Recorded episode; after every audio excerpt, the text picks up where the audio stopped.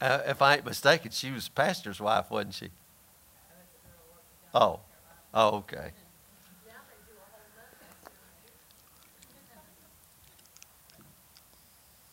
Birthday month.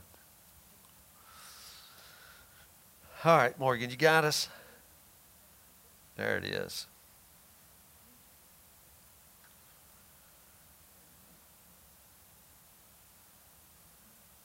Okay.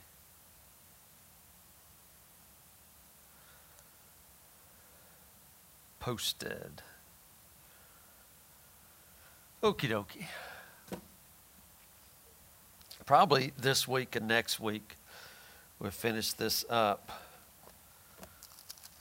Uh, I'm hoping, but I just I got some to me exciting things I wanted to share with you today. So this is King of Kings Part Five,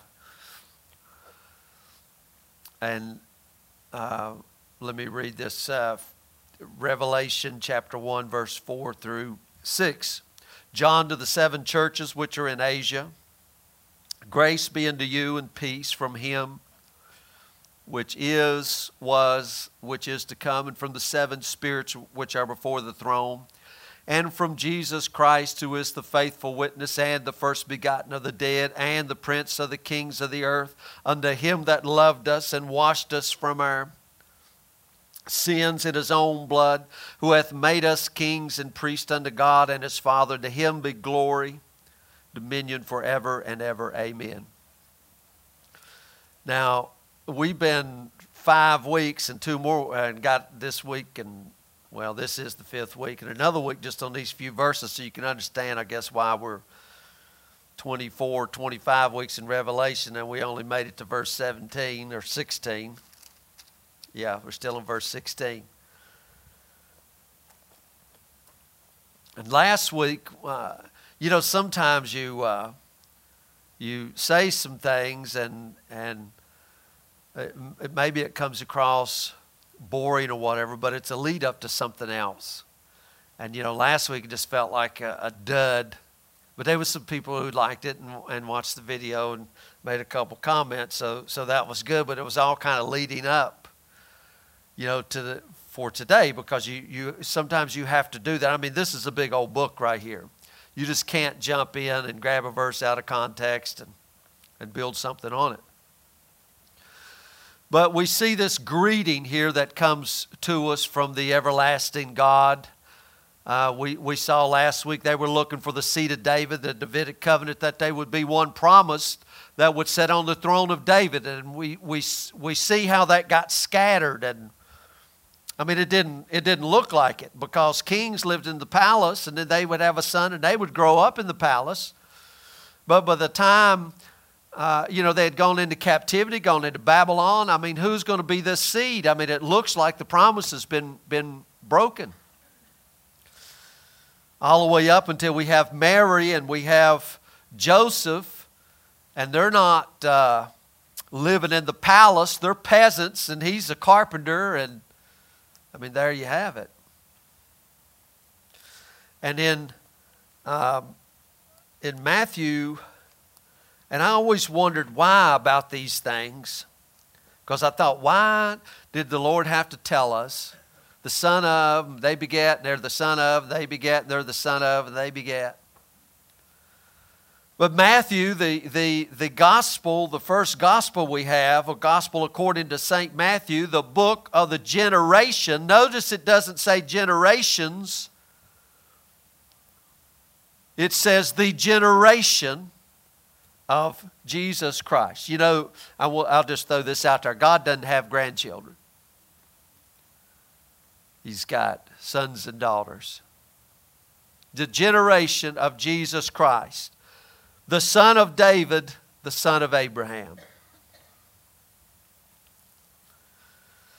Matthew, when he writes this gospel here, he wants, he wants the audience to, to know do you know who we're talking about here? Let me make this clear. This is the son of David, the son of Abraham. I want you to know if there's any question, any doubt, you people that has been reading the old scriptures, the Old Testament, all through this time and dreaming about the Messiah, this one who's going to come and sit on the throne, do you know? I mean, he's it. The one who is to come. I mean, I mean, look at it. He's the son of David, the son of Abraham, and he goes into it. Abraham begat Isaac, Isaac begat Jacob, Jacob begat Judas, Judah, and his brethren. This is exactly what we were talking about last week. This one that was promised, the one all the way back in Genesis that's going to crush the head of the serpent. And he brings it right down through, through Joseph here. And he had the crown rights. This is going to be important. The crown rights to the throne of David. Because he was, uh, Jesus really was the adopted son, if you want to call that, of, of Joseph. But the Gospel of Luke uh, tells us even better. If we go to the uh, Gospel of Luke, it says, uh, Luke chapter 3, verse 23, and Jesus himself began to be about 30 years of age, being, as was supposed, the son of Joseph, which was the son of Heli. Heli was the father of Mary, the father in law of Joseph. So Jesus had the crown rights of David through both Joseph and Mary. He's the last one. I mean, he's the one promised. He's the king. Through, through all the branches of, of the family, he's it. He's the son of David, he's the son of Abraham, and he's telling us he's here. Now, I don't know if you know this, but the devil, he reads the Bible too. He knows all about prophecy. I mean, Jesus, soon as he's baptized, this is my beloved Son in whom I'm well pleased, what happens? He's led by the Spirit into the wilderness where he meets the devil, Satan, and, and the devil has read the prophecies and he says, I know why you're here. Most people don't know why you. They got, they got such small things. He says, I know you've come for all the kingdoms of the world. I know that's why you come. You've come to bless all nations. You've come to be ruler of the kings of the earth. The devil had read the Bible. He knew. He knew who he was. He says, let's, let, I tell you what, let's cut a deal. Why fight? If you'll just bow down and worship me, I'll give them to you. There's no need for us to have a fight here. He didn't bring Jesus out there to fight with him, did he? He went, went out there to cut a deal. I'll give you all the kingdoms. Bow down and worship. Jesus turned down the satanic offer. He wouldn't have a kingdom based on Satan. This, I mean, this is, this is important. He wouldn't have a kingdom based on cutting a deal with the devil. He would have a, a kingdom based on a, dece- a, a defeated Satan. He's going to crush his head. You remember when Jesus fed the 5,000? After he's, he's come back from that, you know what they tried to do? They tried to, by force, take Jesus and make him king. That's in John 6.15. They wanted him to become king of Israel. Jesus turned them down too. I wish people could get a hold of this. I know you guys do, but I wish other people. Jesus didn't come to rule in Jerusalem over a piece of land, over an ethnic group of people. He didn't. If so, he would have accepted the throne right there and then been king of Israel. He's king of kings. I mean, he's telling us, uh, guys, you, you missed it. He said, through the seed of Abraham, all nations would be blessed. Not, not just Israel, all nations would be blessed. All the world, not just one. King of all people, a kingdom that's founded in righteousness. So important. So Jesus turned down the satanic offer. Jesus turned down the offer of the Jews.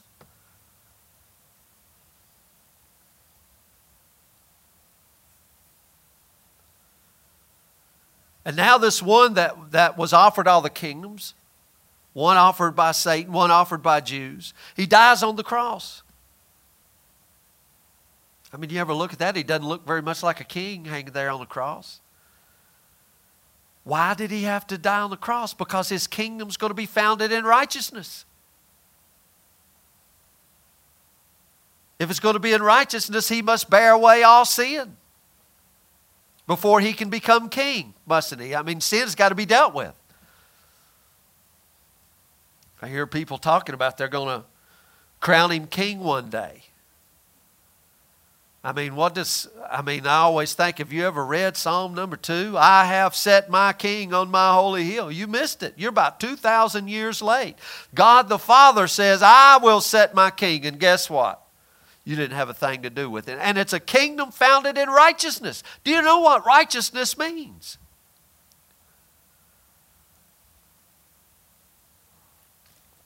If I, if I had to say it this way, if, have you ever heard of cultures who would uh, make the women walk behind them?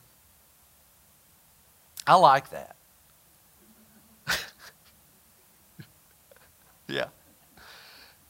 I mean, I just think a woman ought to. No, I'm just kidding. That is unrighteousness. Now, if we were to look at it as walking, it would mean that as we walk, Tracy and I would be shoulder to shoulder, nothing between us. We're, we're in step, righteousness. Do you realize his kingdom is founded in righteousness? Meaning you're step by step, shoulder to shoulder, if you will, with the Lord Jesus Christ. Nothing between you. Not behind, not out in front. Righteousness. That's just one way of, to look at it. Righteousness. So he must bear away sin. He must defeat Satan. He's got to, right? Before he can become king. Who is Satan? He's, he's, he's the Lord of the lies, the father of lies. So he's got to be defeated. How can you defeat lies? Truth.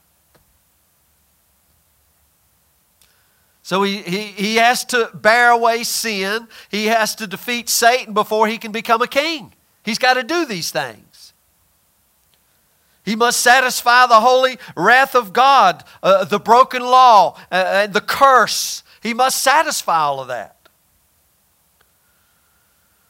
And when sin has been removed and when Satan's been defeated, now he can rise again from the dead.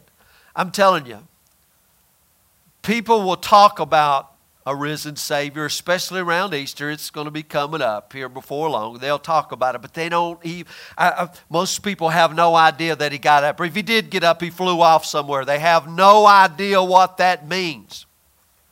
Paul told us if he's not risen, you're still dead and you're in your sins. But if he, uh, listen, if he didn't rise, then you're still dead and in your sins. What's that mean if he did rise?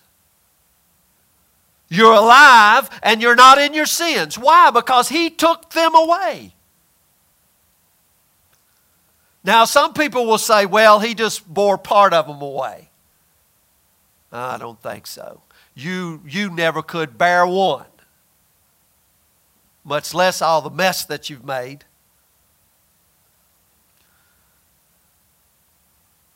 Listen, Paul here is, is speaking in the book of Acts. Go to Acts chapter uh, 32.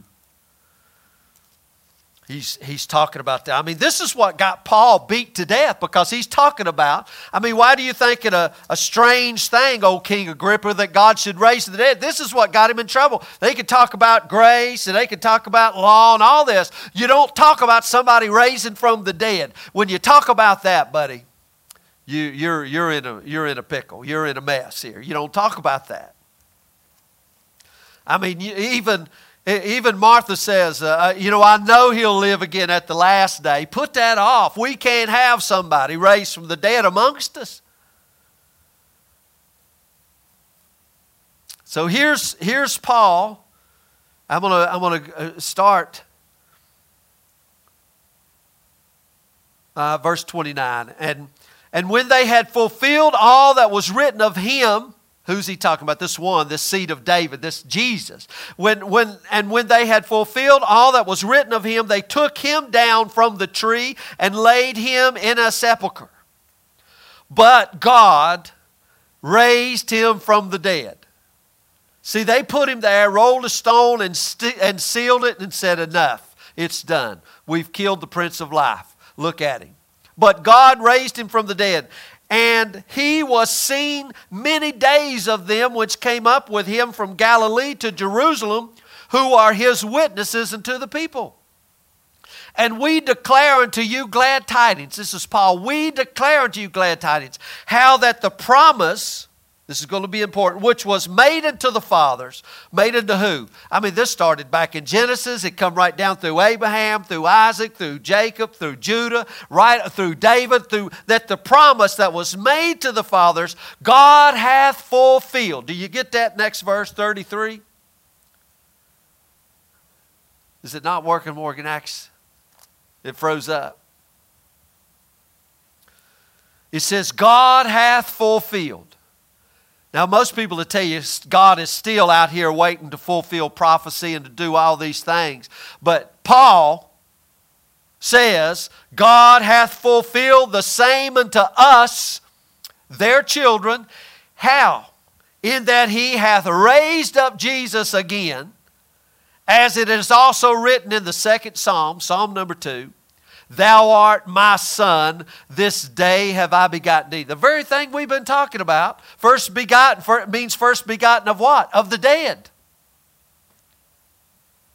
He takes us all the way back to Psalm 2.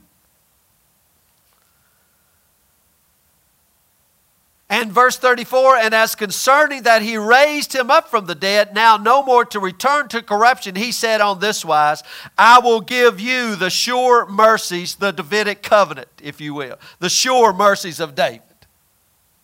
The Hesed of David, the loving kindness, love in action, love coming at you, all that was promised to David, I'll give to you. Sure mercies. Surely goodness and mercy shall follow. He says, You now, you and me, all the days of our life. You know what he's saying here? Psalm 2 is fulfilled. Psalm 2 is fulfilled. He's the first begotten. He's born out of death. It, it happened. The crowning of the king. The king has been crowned. And, and do you know what that means? The king has been crowned, right? Well, let's just take that. Uh, How could you be king if there wasn't a kingdom? So if he's crowned king, where's he crowned king at? In his kingdom. I mean, he's not a king waiting on a kingdom, and there's not a kingdom waiting on a king. He's crowned king of kings in his kingdom, which Jesus says is in you. I thought it was over yonder somewhere. He said, the it's His good pleasure to give you the kingdom. His kingdom is within you. And it happened when? It happened when Jesus rose from the dead. I mean, here he is, the firstborn. He comes out of the tomb, and look, God says, My, my son, I've birthed him out of death. I raised him out of death. says, Look at him. He's my firstborn. He's, he's to be the ruler of the kings of the earth. And now I appoint him a priest after the order of Melchizedek. What does firstborn mean? I know how we look at firstborn. Firstborn would, would say would be the oldest, right?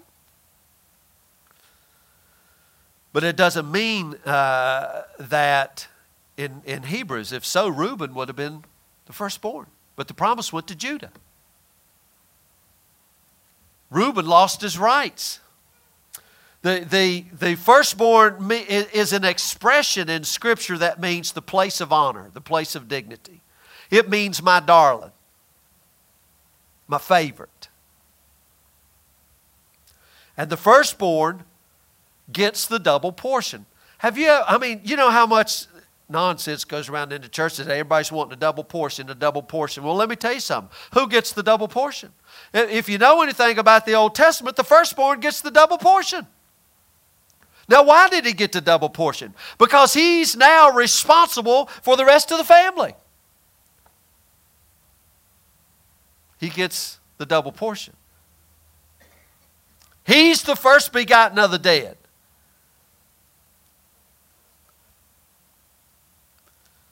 Now, this Firstborn, it means you're the inheritor. It also means you're the chosen. It means you're the beloved. You know, people get so wrapped up. I'm just a little side note here. People get so wrapped up on predestination, who's the chosen, who's the elect, and all that stuff. Is those were Hebrew words for for for you're my favorite.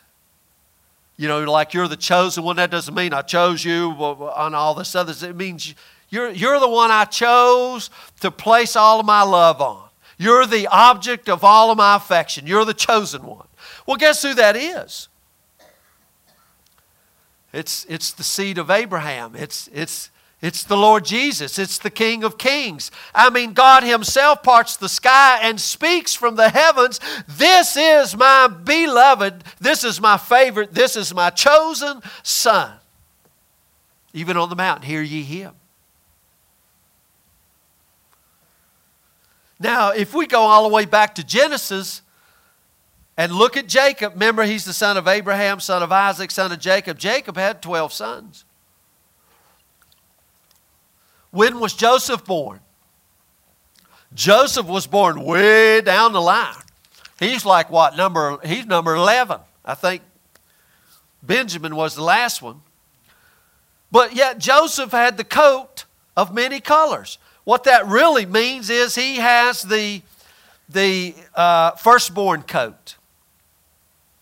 And the firstborn always wore a special coat. In the Hebrews, we said the coat of many colors. It's, it's the special coat. It had sleeves all the way down to the wrist. It wasn't a vest. You know, I, uh, Denise wearing a vest because we wear a vest. I wear one at work all the time because I got to work. I need my arms free. Firstborn didn't wear that. He was covered all the way down. This kind of looks like the Son of Man that we've been looking at in Revelation that was clothed. And this coat also came all the way down to the feet. The workers, they, they wore short uh, uh, coats because they had to be uh, working and be able to move around. See, the, the firstborn, you could almost say he's kind of spoiled. He don't have a whole lot to do. Why? Because he's the favorite. He's the chosen. He's the beloved. Now, the firstborn should have went to Reuben. Reuben was the firstborn, but it didn't. It went to Joseph. You know what that really means? He was daddy's pet. Anybody have any brothers and sisters? Anybody, anybody know one that they, would, they had their pet? That's why everybody else didn't like him. He was daddy's pet. Jesus is the Father's firstborn. He's the Father's pet, if we want to look at it that way. He's my chosen, my beloved, the one who inherits all. Now, why is he the one who inherits all? Because he died, he conquered Satan. Uh, he, he, the world, it's given to him. He comes out of the tomb, so to speak, wearing the coat of many colors. In Psalm 2, it says, And I'll give, if you'll ask, I'll give you the uttermost or the ends of the earth for your inheritance. He says, Ask, I'll give you the world for your inheritance. All of it, the, the uttermost parts of the earth. It's yours. Who was it given to? The first begotten of the dead. It's yours. All you got to do is ask. It's yours. You're King of kings, ruler of rulers. You're my firstborn. You're, you're my chosen. It's yours. Psalm 2 is fulfilled. Now, firstborn also means, this is where the way we would look at it most of all, it means first of a series. The idea is there's more to follow. I wonder who the more to follow is. When Jesus rose from the dead, he merited the whole world. He merited it. You and I don't. He didn't get it by grace, He earned it. He's the first begotten. He's also the beginning of a brand new family of people, a brand new creation, a brand new family. First begotten. It's a brand new creation on the scene here. Something, I mean, a brand new heaven, a brand new earth here that's beginning, a brand new seed that's being planted here. And he says, as many uh, as would believe on him, or as many would accept him or have faith in him, they would have the right or the power to do what? Become the sons, call themselves sons of God. Now, how come? How can you do that? I mean, I'm just not talking some fanciful thing here because his life actually comes into you. You become one with him, and now you have the right to call yourself sons of God.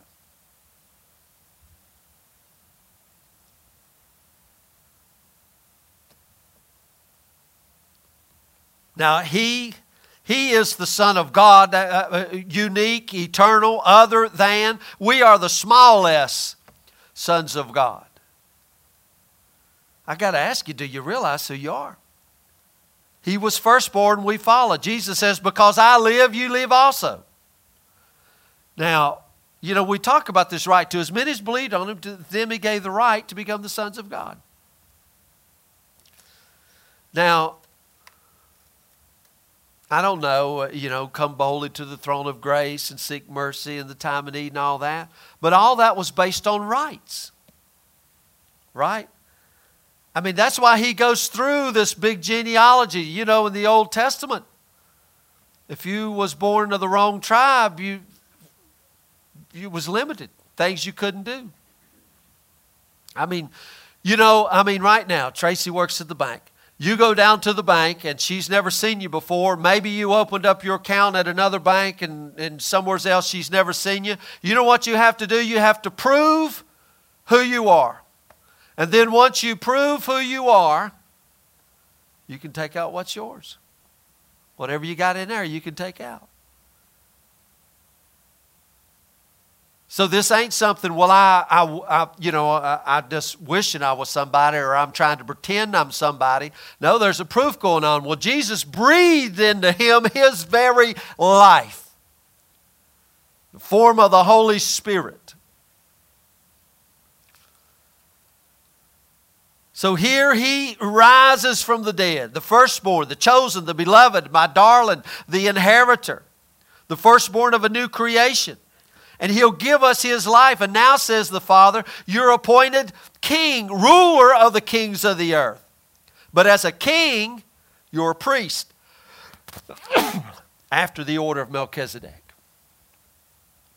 He wasn't a priest after the order of Melchizedek until he rose from the dead. See, this, this whole thing is hinging on the resurrection. When he's king, how is he king? He founded his kingdom on righteousness. How is he king? All those he breathes his life into are his subjects, the little kings. And they are all just like him, made in his image. So it's a kingdom made up of kings because he's what? King of beggars? I mean, most of the church, uh, you know, I heard a guy say the other day, I may not know how to pray, but I sure know how to beg. He's not king of beggars. He's not king of sick people. He's king of kings. I mean, we got to know who we are.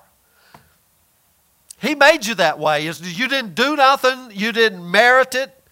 It was given to you by His grace.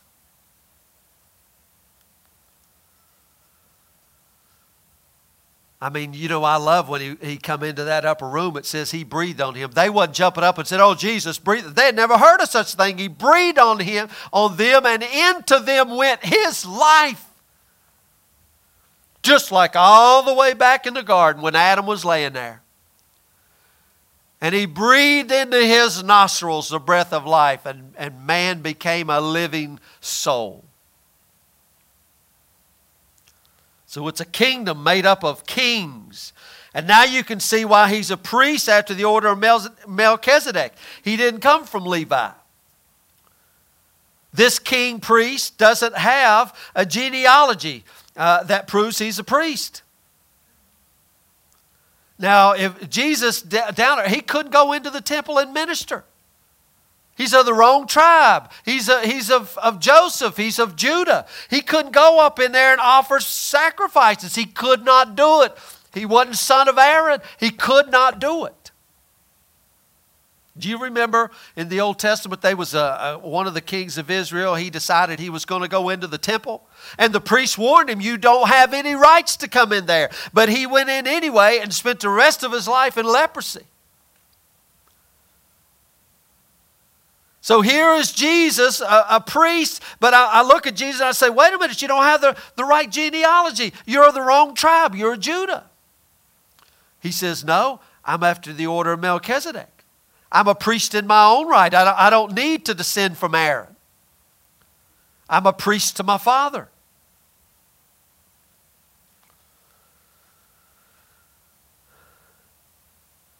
I'm a priest on who I am, not where I come from. But where's your offering, Jesus? I mean, if you're a priest, you got to have an offering. Priests have to keep an offering. The priests offered. We read that. They offered on there all the hours of the daytime, and there was a burnt offering on there 12 hours at night. Jesus says, No, I offered myself once and for all. If he was a priest after the order of Levi, you can go read it in the book of Hebrews. He would have to often offer himself to put away sins. He would have to just stay on the cross. But he didn't. He offered once. And now he says, now let's just sit down and have some bread and wine and have some praise here. But where's your temple, Jesus? I mean, if you're a priest, you got to have an offering. You got to have a you got to have a temple. Well, there's a stone. There's a stone. There's a stone. He says, "I'm the foundation. Let's sit on the side of the road and have church." Because that's what Melchizedek did, didn't they? I mean, they sat on side of the road and had bread and wine. They had church on side of the road. You would have thought they would have to go down to Jerusalem, offer some bloody sacrifices, and go up into the temple. He said, no, this is a whole new order. It's a priest after the order of Melchizedek. No more sacred place. Listen to that. Let that sink in. No more sacred place.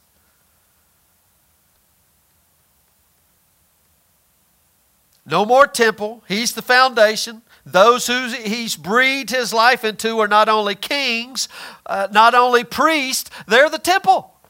Do you realize that? You're the temple, you're, you're the priest, and you're the king. It's amazing stuff.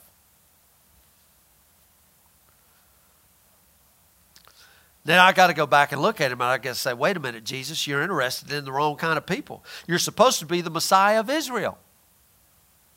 Right? So what John Hagee says. He's the Messiah of Israel.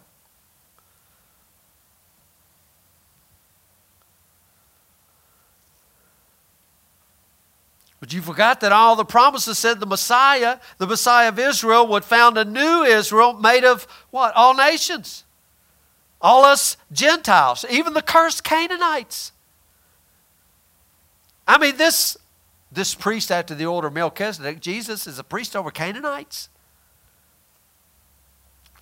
Over people who have no right to the covenant. You ever read Ephesians? He says, You guys were aliens from the promises of God. You, you were removed from it. You had no rights to it at all. Do you, I mean, that's the reason he uses words like citizenships citizenship. Do you realize because you were born here in the United States, supposedly, when we make America great again, you're supposed to have some rights. Why? Just because you was born. Just because you was born.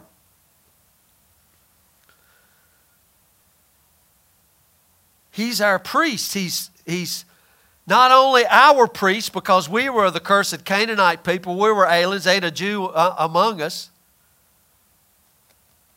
He's, but he's also a priest over the Jews too. But we're all one now in this new priest called Melchizedek. So he meets us. Risen from the dead, King of kings, he meets us, the firstborn, the delight of the Father, his pet, his favorite. He meets us, in, uh, our Melchizedek priest, and he breathes into us his life. So we become a king, and in the king we become priest in the Melchizedek order, who is the final priest. We become living stones in the foundation stone. We're, we're part of the celebration of what the whole Old Testament was looking forward to. They long for our day. I mean, Abraham looked for a city.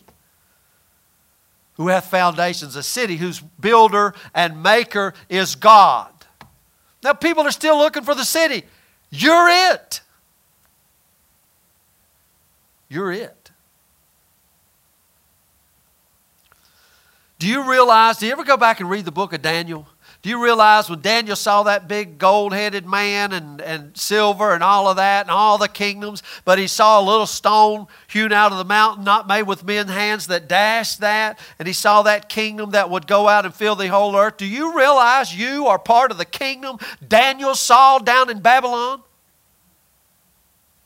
Daniel was, was looking through the peephole and he saw a kingdom. He saw you. Do you realize that you're what God told Abraham about back in the land of the Ur of the Chaldees? I don't know if you realize this, but you were looking. Uh, I'm thinking about that movie, O Brother, Where Art Thou, bona fide. But you, do you realize that you are looking at a bona fide son of Abraham right now standing before you? Bona fide son of Abraham standing right here. They're looking for him. The lost tribes, they're looking for him all over the scattered. Where are they? They're looking. Paul tells us this ain't an ethnic thing. This ain't because of my bloodline. This has to do with faith in the Holy Spirit.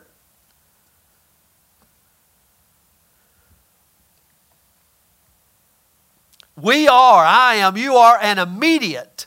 Immediate meaning there's no one in between. No one in between, a direct descendant of Jesus. You was begotten of him. He personally breathed into us his life. How much more immediate can you get? And he goes straight back to Abraham.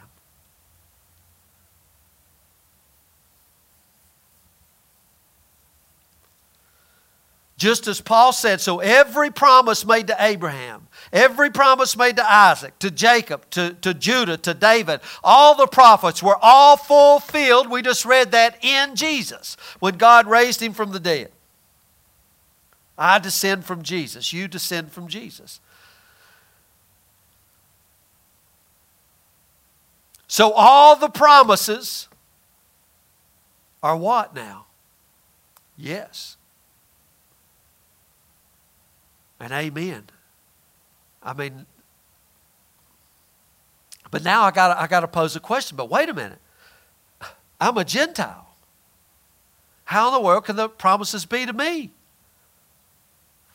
No, you're not any longer. You're in Christ. Let, let me say it this way.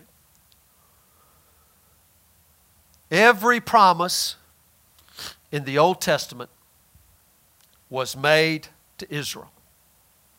That's why a lot of people don't like the Old Testament, or they, or they try to make it up as they go. This is where people get, get messed up at. The question is who's Israel? Because every promise in the Old Scriptures is made to Israel, it's addressed to Israel. And you know what? You and I are not Israelites. The Old Testament belongs to Israel. We can try to spiritualize it all we, all we want to, you, and you can sing songs about it, and courses about it, but you know what? You have no right. You have no right to it. Let, let's, let me break it down simple. Let's say that I made a promise to Tracy. I made a specific group of promises to Tracy. Well, you know what, guys? You can spiritualize it all you want to, and you can say, well, I'm going to claim it, I'm going to name it and claim it for myself. Well, guess what? They ain't yours. They was made to her. Everything in that Bible is made to Israel. So we better figure out who Israel is. If I made promises to her, then you have no right to it. Let me, let me show you something. Uh, I know you guys love this. Uh, Jeremiah. I heard somebody quoting it the other day. It's what came on my mind. Jeremiah Jeremiah 29. You guys know it. Now listen to this. Let's see who this is to. Jeremiah 29, verse 1. Does that thing still froze up? Oh, nope. Now, these are the words of the letter that Jeremiah the prophet sent from Jerusalem unto the residue of the elders which were carried away captives, and to the priests and to the prophets, and to all the people whom Nebuchadnezzar had carried away captive from Jerusalem to Babylon. Who was he writing to? You? Uh uh-uh. uh He's writing to Israel. So let's, let's go down here uh, in verse 10. For thus saith the Lord, after the 70 years be accomplished at Babylon, I will visit you. Who? Israel. Not you. I will visit you and perform my good word towards you and causing you to return to this place. For I know the thoughts that I think towards you. Who? Israel.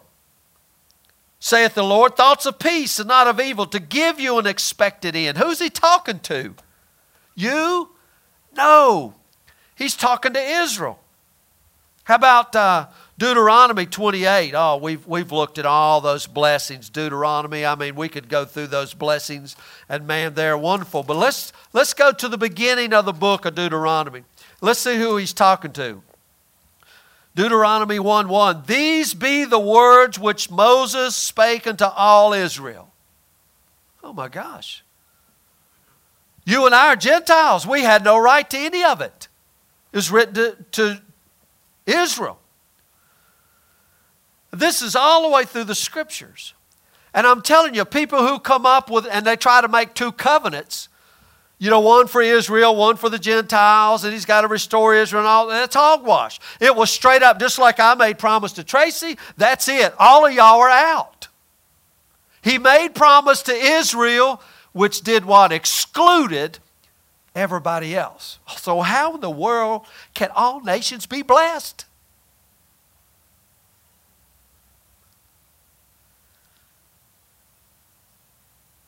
He didn't make a covenant to the Gentiles. He didn't make a covenant uh, uh to all this. You can spiritualize, you can sing about it, you can name it and claim it all you want. If you're not Israel, it ain't for you. Plain and simple. But guess what happened? You got joined to Jesus Christ, who is Israel. He is the one and the only, the final Israelite that every promise in the Bible was made to. And whoever, Jew, Gentile, Canaanite, Hittite, is joined to him, then I'm immediately related to him by the Holy Spirit. They are mine. I'm not spiritualizing those promises at all. Not at all. They are mine because I'm an Israelite. The only kind that God recognizes. How do, what does He recognize? By faith. That's the reason He says, To as many as believed on Him, to them He gave the power, King James says, but that's the right. The right to become the sons of God. And then now that you have the right, he says, Now come and ask, and I'll give you the uttermost parts of the world for your inheritance. We live like beggars and paupers in a world, and he says, Ask, and I'll give it to you. Gosh, we ask for such small things. That's why we stayed so long uh, uh about prayer, why things don't, don't happen, because it's the way we approach prayer. He said, Ask. I mean, we look around the world here. I mean, we're on the verge of war and civil war and all of these things. And I say, where's the church at? What are we doing? We've been called to such a time as this. Put your influence on it. King of kings here. And what does he tell us, Denise? He says, ask, and I'll give it to you. I don't know how. I don't know how he can lay all this stuff down, but I don't want to see war. I don't want to see thousands and millions dead and blown up in bodies because Jesus died for every single one of them, including me and you. It didn't matter if they're Russian, Ukrainian, Croatian, Yugoslavian, American, Canadian, it does not matter. This thing is relevant right now where we are. And we and all of these promises, promises of peace. I mean, do you really believe that he says they won't learn war anymore? Do you believe that or do you throw that off and say, well, another time? The reason it's not is because we don't ask. He said, if you receive not, why is that? Because you didn't ask. But we really don't believe, and God ain't really into politics. What have, what have we been saying? We're about the kingdom business because you're in the kingdom. And this kingdom dashes all other kingdoms to pieces. Daniel saw it. Do you say Daniel's a liar? You got the right. Do, do you see what I'm talking about here?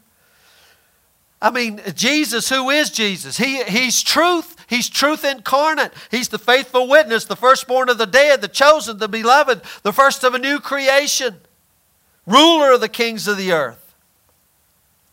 The king that was promised to David, spoken to David. And he loved us. Back in Revelation, the scripture says he, he loved us, or he loves us. When John is, is writing that. Let me go back over there and read that to you. When John is, is, is writing that, and just as I've went through all of these words and been explaining to you, the prince of the kings of the earth. I mean, he blurts right out.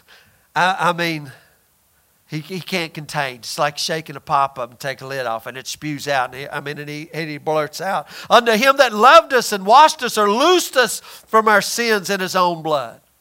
He had to interject that little part right there.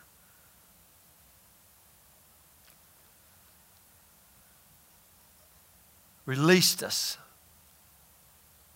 made us to be a kingdom priest. And to God and His Father, to Him be glory. John, he, he contemplates who Jesus is, and then he bursts into worship. He contemplates.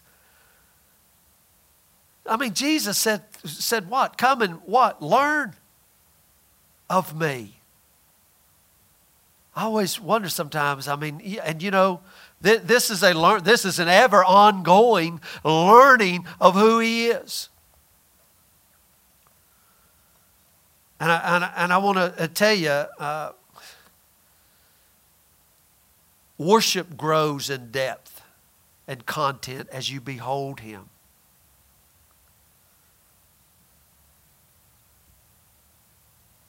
As I know who He is, uh, as I learn who I am in Him, I, I have something to say hallelujah about. I mean, people respond in different ways. I mean, when you're a little kid, how does a, a kid respond when they find out they're going to Disney World? I mean, they might jump and turn flips and jump around and do all this other stuff. When you get older, it's different ways, but it's no less worship. Sometimes you're just in awe. It's no less worship you contemplate. But it has content to it. I hate the non content. You ever hear people, uh, uh, you know, as they talk, praise God, amen, they'll say, well, you know, I got to take out, amen, I got to take out the trash. Praise God, I got you know, now I got tie my shoes, praise God, and amen. And after I tie my shoes and put my shirt on, praise God, and we're going to drive down to church, praise God, and hope we have a good meeting down there, praise God. You ever hear anybody talk like that?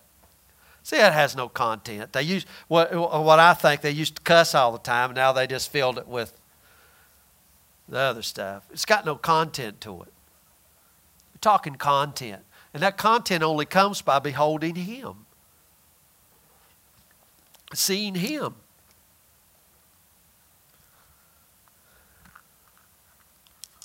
Unto Him that loves us. Now, King James says, loved but the love of God is not limited here to one point in time. Yes, He loved uh, us, He loved me. That goes back to the cross where His love was manifest, but He loves us. The love of God is present, it is now. He loves us.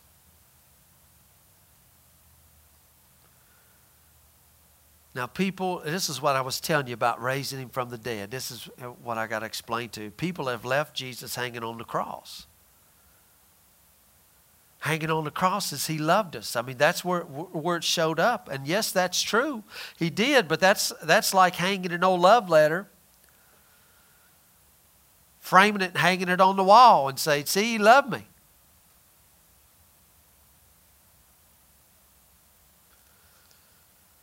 You see, marriage, which is, is not a, a framed love letter. I know a lot of people that says, well, this is a love letter, and that is.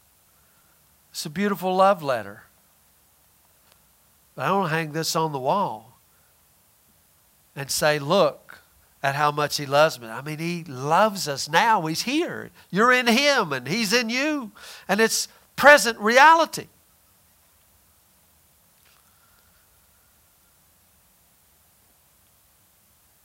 I mean, I just, you know, I think in my head how much Tracy loves me, and she gives me all these letters all the time, so many. But I guess, I guess I could say, you know what? Next time I go out to eat, I'm going to take the love letter and leave Tracy at home. And I could go around and say, look how much she loved me. And then from then on, I will always be eating with the love letters. Yeah. Do, do you understand? I mean, people leave him hanging on the cross and they don't have him in the present now. But you, you may love and cherish the love letter, for in it was all the other love letters, but it must be unfolded down through the years. So we look at the cross, and it's the focus of love, the beginning and the ending of love. It's all seen right there. Yet every hour of our lives, the cross is being unfolded. He loves us now, present tense. Now, this is so important. If you don't get this, the, the love of God is not a picture that hangs in history. The love of God is a now experience. And it takes our minds a long time to absorb that. Now, our spirit gets it. Our spirits, uh, they get it. I mean, he says the spirit's willing, the flesh is weak. I mean, the spirit gets it. When he comes into us, we get it. We respond to that. But our minds takes a long time because why? Our minds have been so brainwashed of what we think God is really like, what we've been told, what we've been brought up from our families, from religion, from everywhere, all around us. I mean, if you ask people now, and we've asked this question, do you really, do, do you really believe God now loves you? Well, yeah. But, you know, God so loved the world. Do you believe He likes you? Most of the times when I ask that question, I get silence. Well, you know, and then we go on to explain. When I'm doing good, he likes me, and when I'm not, you know, he loves he loves the sinner, but he don't love you. Get all of this other stuff. No, I want to know point blank right now. Does he like you? And until you can grasp the fact, Kayla, that He likes you right now in this very moment, doesn't matter what, He liked you before you was born. He loved you before you was even born. Now, if He only loved you when you could do good, then He couldn't love you before you was born because you hadn't done nothing. But He loved you before you was born. He liked you.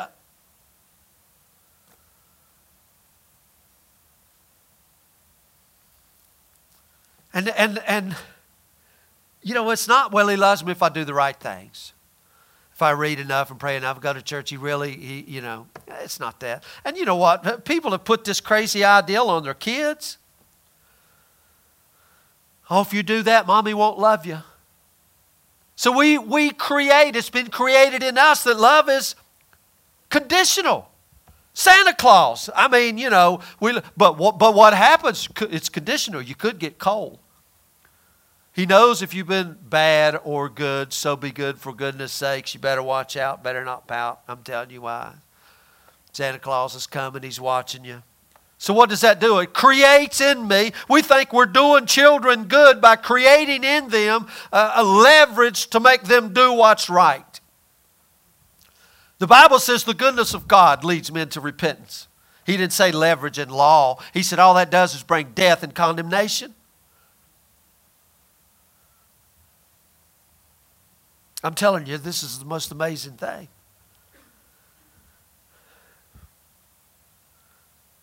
And when you raise that way, we all have been, we're never sure where we stand in relation to His love. We don't know. I mean, I had a guy tell me uh, a couple months ago, perhaps you'll find, perhaps God will have mercy on you because He thinks I'm a heretic. Perhaps God will have mercy on it, and if not, then you know what? Katie, bar the door. He's going to get you and bust you up because you know God is ticked off. I mean, how much is going on right now in our nation? I hear it all the time. Until this nation repents, God has sent the plague. If God sent this plague, Jesus did nothing on the cross. Got nothing to do with it. I'm telling you, we live in a sin sick world. And Jesus took all of that on himself and bore it away. Problem is, people don't believe it. People don't believe it. Think God is mad. I'm telling you, the wrath of God has been satisfied in the once and for all, forever offering of the precious blood of Jesus Christ. It's in your face. What are you going to do with it? Believe it or not. That's the way it is. All the promises of God are yes and amen in Christ Jesus. Like it or not, it's there. If you don't receive it, it's, it, it, that's, that's on you if you, uh, you didn't ask. I mean, that's on you. Why, oh God, is all of this mess happening? He said, If you receive not, it's because you ask not. So who's it on? He said, If you'll ask of me, I'll give you the uttermost parts of the world. If you don't have them, obviously you didn't ask. I mean, do you believe the promises of God? I mean, they didn't come into the promised land because they didn't believe. And I'm telling you, it's just like when I said, He loves you. Everybody says, Yeah, He likes you. Hang on a second we don't really believe it. The whole book of Hebrews is about non believing. And they never enter into rest because they don't believe. So I'm always unsure of where I stand with God. There'll be many today who will uh, be wondering about their relationship to God and they'll try to come up front and try to make it right again. And they'll do that every Sunday. And they'll come up and they'll waller in the floor and try to make their relationship right again. Let me tell you something. Your relationship with God was made right 2,000 years ago when He hung on the cross and when He raised again. It was made right. It was made right before you was born. It was made right. The table was, was set before you was ever born. Come and eat, he says. You can't go and try to please him. You was pleasing unto him before you was born. You know, I could, I could go into this, but uh, I'm just going to give you a, a couple verses here. Uh, I love this. I, I just go read it sometimes. Romans chapter 8. And then I want to talk to you about something else here. Verse 31. What shall we say then to these things? If God be for us, who can be against us? Do you ever really think, if God be for you, who? I mean, that's a question. Who can be against you?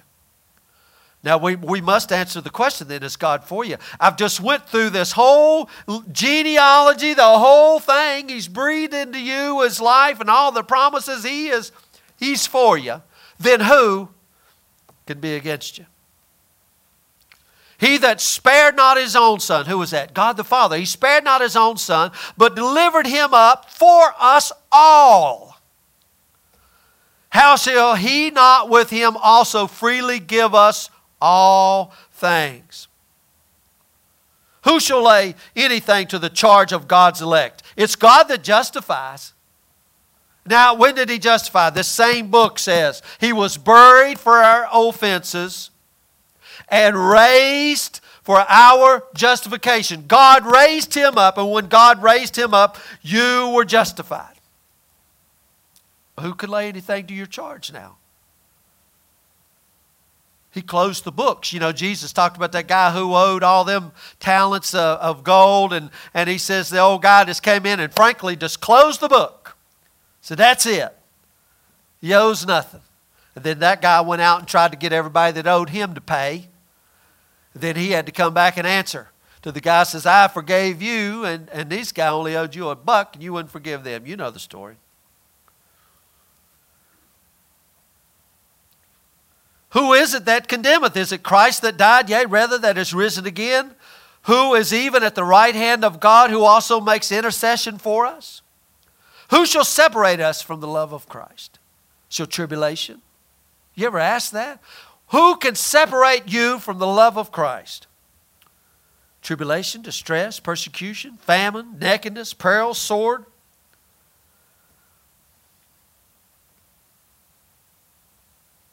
Nay, in all these things we're more than conquerors through him that loved us, loves us.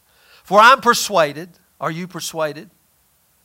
that neither death, nor life, nor angels, principalities, powers, things present, nor things to come, nor height, nor depth, nor any creature shall be able to separate us from the love of God which is in Christ Jesus our Lord. You know when I read that right there?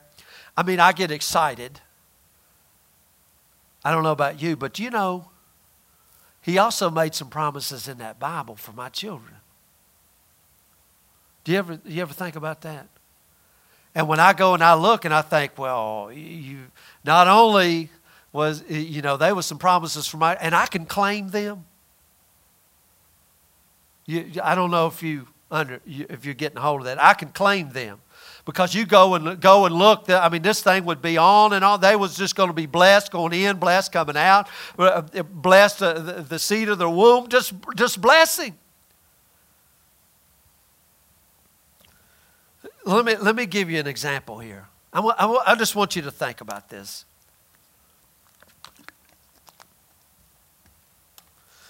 I, I use Jeff as an example. He's, he's got two daughters, Jeff and Jody, and let's say that somebody came to, to uh, Hannah and Maddie and convinced them that Jeff and Jody didn't love them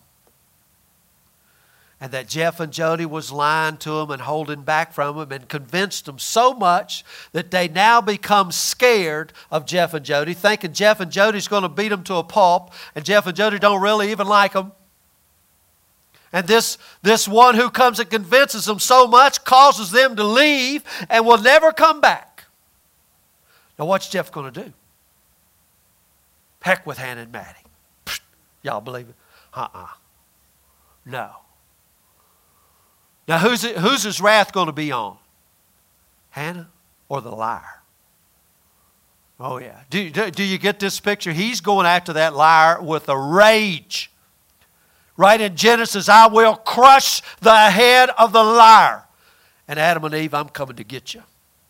You've been lied to. That's not who I am. Do you, do you get this? I mean, is he going to go punish his kids for believing the lie? No. The punishment in it's enough. I got to ask you a question. Just throwing this out there at you. Why didn't he kill Cain? Cain's the first murderer in the Bible. Why didn't he say, you know what, I'm Cain, that's it, I'm, I'm done with it? He said, no, don't touch him, and nobody else better touch him. I mean, Jesus tells us in, in, in, in John, let me, let me flip over uh, John 8. John 8 42, Jesus says, If God were your father, you would love me, for I came uh, from God. But you're of your father, the devil. What, what does that mean? That means you've believed the lie. Believe the lie what? That I'm no good. That I'm holding back, that I don't really love you. That my love can be extinguished. He loves us. And the cross, guys, was his love for us on display, where he destroyed, where he crushed the head of the serpent. You, you guys remember the story, to say this here, of Moses when he brings them out of Egypt. They're in, I mean, they're in tyranny, they're in slavery, they're in bondage down in Egypt. Now, they wasn't coming out. They cried under the agony, but they wasn't coming out. It took a Moses to bring them out. And he brings them out, but he doesn't bring them into the promised land. He brings them into the wilderness. You ever wonder that? Why not take them straight into the promised land? He brings them into the wilderness. Why? I'm telling you, this whole Bible is a story of every one of us bringing us to the revelation of Jesus Christ and how that He has rescued us and, and, and, and brought us out. Yes, it's about Him, but it's our journey. Our journey away and our being carried back, summed up in the, in the, the lost sheep, and He carries them back. But we've all been prisoners of our own ideas. our own misconceptions, our own idols that we've all made up in our mind. And what happens if we somehow free ourselves? You know what that means right away? We're nowhere. God didn't say I was going to bring you out. He said, I brought you out to bring you in. That's why people, listen, I know you think this is crazy. People like bondage. People love the bondage. You know why? They have something to eat, they got structure in bondage. They know when to go to work, when not to come. They, they know everything. Because, and, I mean, that's what we see. I always tell people that why our government's so big. You know why the, the government is so big? Because it's a lack of the Lord Jesus Christ in you. And, and big government will come in and fill the void. It always does. People like the bondage. Do you remember what Jesus asked the man who was in, in chains for 38 years? He had to ask him, didn't he? Do you really want to come out? I won't make you. There's many people who love the bondage of Egypt, love the garlic and the leeks. And, and let me say this the worse the tyranny of bondage, the worse the desert. It's no wonder the people don't want to come out. You know, it takes a, a, a, leader, a Moses, the prophet, this one. So now they're in, so now they're in the wilderness. You, you get this story. It, it, they're there for 40 years because you know why, guys? It takes a long time to recover from all that mess. And right in the middle of that, they start worshiping idols. They make themselves a golden calf. They come out from under bondage. First thing they do is, now we know what God is like. And they made an image, and He's like a calf, and they made a golden calf. All it is is ideologies. And that's what every one of us do immediately when we come into the church. We immediately make a golden calf, every single one of us. That's why we think we, that's why people say, I know God is angry. I know God is this. I know what God's going to get them and God's going to, and you don't do. Why? Because you done made a golden calf in your head. You've came out, now you're in the wilderness. And then, uh, you know what? They don't have anything, they don't have a compass. You know what a compass is direction. They don't have any way to orient themselves. They're not in tyranny anymore, so what do they do? They fight amongst themselves. We don't know who to fight. Is this not our church world out here? They fight amongst themselves.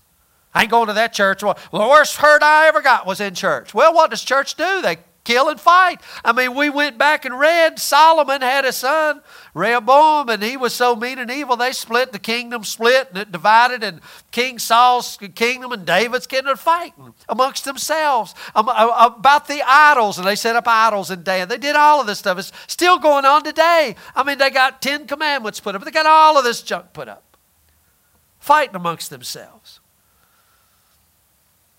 They had so much fight. You know what Moses did all day long? He had to set and settle the conflicts between the people, didn't he? So much so that he had to help spread the wealth. He had to give it to 70 others who later became the Sanhedrin because all they did was fight. Imagine all day, 3 million people, and all it is court case after court case after court case. And these are God's people who just came out of bondage. So, what are we going to do? God sends snakes. Now the snakes are biting these people and they are dying. Now, I go back to Egypt. I'm in bondage. I'm in tyranny. Now I'm over here and I'm fighting with you and you're fighting with me. And, and everywhere I step is a dead-gone copperhead and a rattlesnake and a water moccasin and, and, and they're biting us and everybody's dying. I'm still ticked off at you because you hurt me and that we're all dying. So they finally said, Moses, we need some help. Go talk to this God of yours you, they done swore we ain't talking to him. We don't want to talk to him. We're scared of him. You go talk to him and tell him we need some help. God says, okay. Now listen, God could have cut the snakes off, but he didn't cut the snakes off, did he? He says, Moses, no, you can't make this up. He says, Moses, I want you to take a, a pole and I want you to make a brass serpent and wrap it around that pole and stick it up in the air. And everybody who looks on that pole with that serpent on it will be healed. Now, what's the lesson here? You ever, you ever wonder what that is? I mean, let, let's look at it here real quick. This is what I had to get to, and I know I'm going over. Just bear with me a little bit. And, and I mean, we got to look at what we're afraid of. Have you ever taken your kids? I mean, you got these little kids and they're at night and they're afraid and they're saying, Oh, mommy, there's something under my bed. Do you not take them in there and pull the covers back and say, Look, look, Taylor, there's nothing under the bed. But I'm afraid there's something in the closet. You open the closet door and you go and you say, Look. And he says, Look, look at what you're afraid of. What were we afraid of? God. All the way back in the garden, it was the lie. Who, I mean, we, we knew you were coming, we were afraid. Look at what you're afraid of. Put this brass serpent and put it on the pole. I mean, we were afraid of God. We were afraid of death, he tells us in Hebrews. All our life subject to death. So, so we get a picture here. Face what you're most afraid of, and you'll be free. Voluntarily come and look at what you're afraid of, and you'll be free. Voluntarily come and look at what you're afraid of. What was with God? Now He says, You want the picture? Come to the cross. You want to see what God really looks like? Come to the cross. God doesn't chase away the snakes, He makes the people braver. And bravery is way better than safety.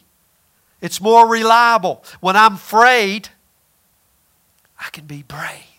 He doesn't keep me from the storm, but I know who He is so much that I can rest in the storm. Now I'm brave. I mean, we go through the book of Revelation. What do you think a conqueror is? Somebody who ain't never been in war? No. That has the very meaning of I've been through it. Now, John, right here, uh, Jesus speaks in John uh, everybody quotes John 3:16, John 3 4, John 3:14, and as Moses lifted up the serpent in the wilderness, even so must the son of man be lifted up. Jesus is comparing himself to a snake on a stick, which is the cross. Now, if we look at this story, look at this story and all the little pieces of this story, there was no death worse than the crucifixion. I mean, it, it was torture, it was a slow death. I mean, died of dehydration, suffocation, all of those things. Plus, you know what's coming. Me and Tracy was watching last night, you know, was watching this show. It was a good show. And, you know, how, how awful it must be when you go to the doctor and he says you got three months. Oh, the agony. See, the cross means I know it's coming, the agony of it. Plus, your best friend betrayed you. Plus, your own people's turned against you. Plus, you're a victim of the Roman Empire. Plus, you're completely innocent. And plus, everybody knows you're completely innocent. And plus, they chose a criminal to be released instead of you. You're young, you've done nothing wrong. All you've done is help people. And here it is the cross. Now, when you go look at the stories, uh, visit the little places of the stories, uh, see who you are in the stories, because we all find ourselves. I sometimes rotate going through the story of who we are in that story. Uh, maybe you're Mary. What did Mary have to do? Because you have to offer your children to the destruction of the world. You got to let them go. I mean, d- d- does that not come a time when you have to let your children go? what bravery that takes. I mean, you would, as a hen doeth gather, uh, gather her brood, you would keep them under all the time. I know Tracy's going through it now. I mean, he wants to go, go, go, and you have to be brave and say, that's what Mary did. Oh, Mary, you, you, you it's going to be hard on you, Mary. Oh, he told her, yeah, this is going to be tough. She had to be brave. Maybe you're Mary in this story. I mean, this great courage doesn't hold her son back. Maybe you're Pilate. Maybe you're doubt truth. Truth is coming and looking at you in the face. Jesus said, I'm the truth. This is it. But you follow the crowd. It's too much, right? That's what he did. He washed his hands. I'm going with the crowd. Maybe you're Judas. Maybe you betrayed your best friend. Maybe you're the mob. You don't want nothing to do with it. Maybe you're the criminal. You look at all of that. You look at all these things that you hate, you look at all these things you're terrified by, and it's the worst possible snakes everywhere. The snakes are everywhere. Right? That's what you're looking at. You see death, you see pain, you see destruction, tyranny, betrayal. Look harder and harder. What do you see? You see the cross. Not only that, you see the resurrection. See, the cross is where God confronts man. Men love the darkness. But the cross is where he confronts man. What, what we've become through the fall, what we've become through the lie. When, when the truth, listen to this, when the truth comes into a world of lies and sin, uh, when, it, when truth comes into such a world, truth can only appear as crucified.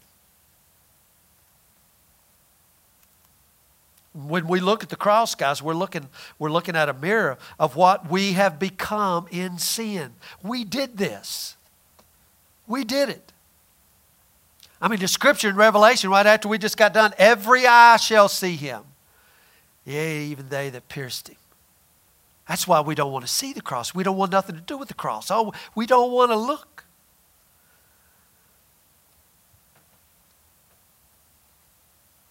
When we see it, it reveals the truth in our midst, we destroy the truth. We don't want the truth. The serpent, we became the serpent.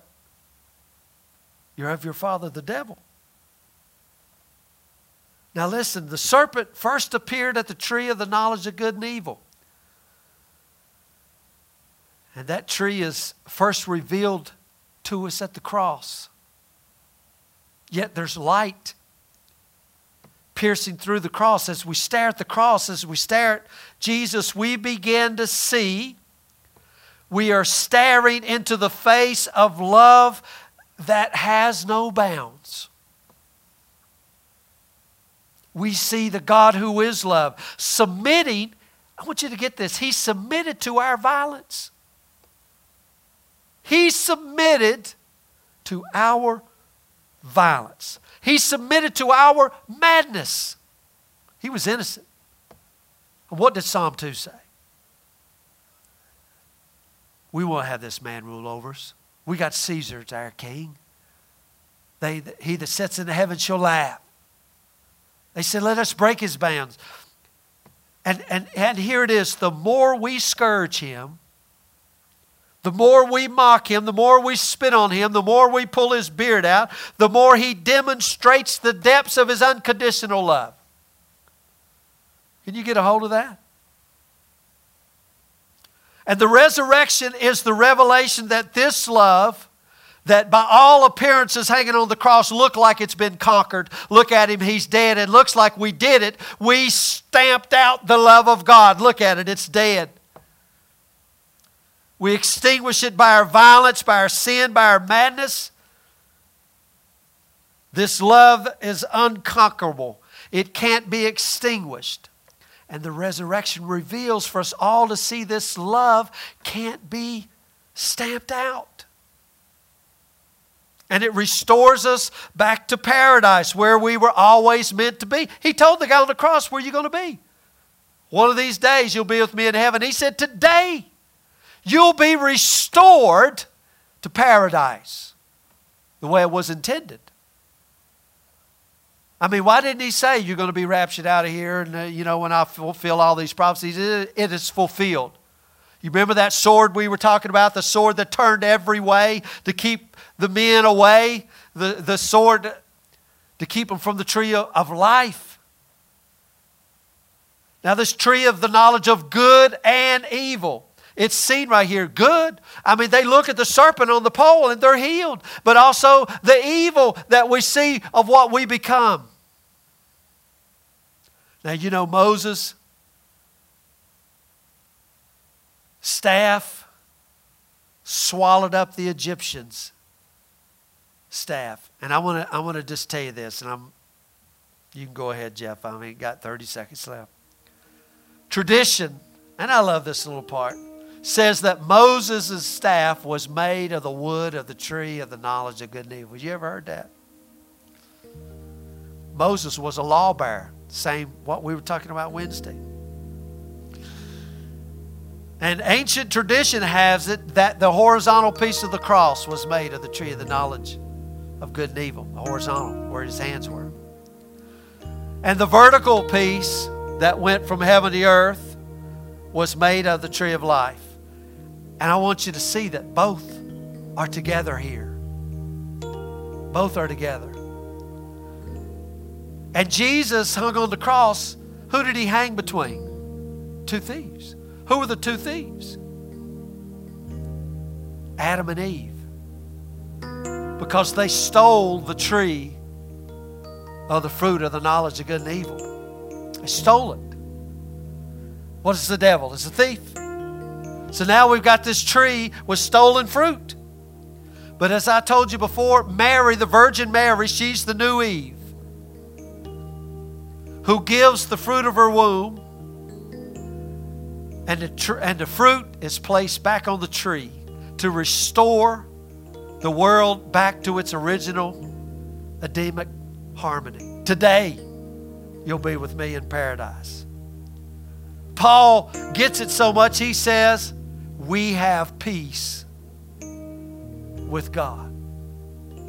So, here in the midst of all the sin and the death and the curse and the violence and the madness, the cross blossoms into the tree of life. It blooms. Revelation chapter 22. And he showed me, verse 1, a river of water of life, clear as crystal, proceeding out of the throne of God and out of the Lamb. Where are you at?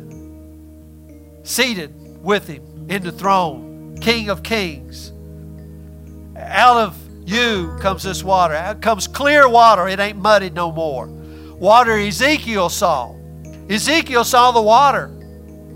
It comes out of you. It's crystal clear. There's no more condemnation. It's crystal clear. Love ain't muddied no more. In the midst of the street of it, and on either side of the river, was there the tree of life which bare twelve manner of fruits, and yielded her fruit every month, and the leaves of the tree, tree were for the healing of the nations. And there shall be no more curse. But the throne of God and the Lamb shall be in it, and his servants shall serve him. And verse 17, and the Spirit and the bride say, Come. And let him that heareth say, Come. And let him that is athirst come. And whosoever will, let him take the water of life freely. Do you get a hold of that?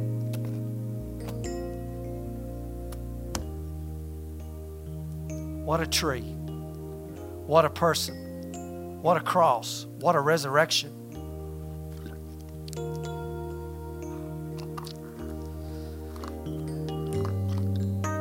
I'm going to quit with that. We'll probably finish up this next week.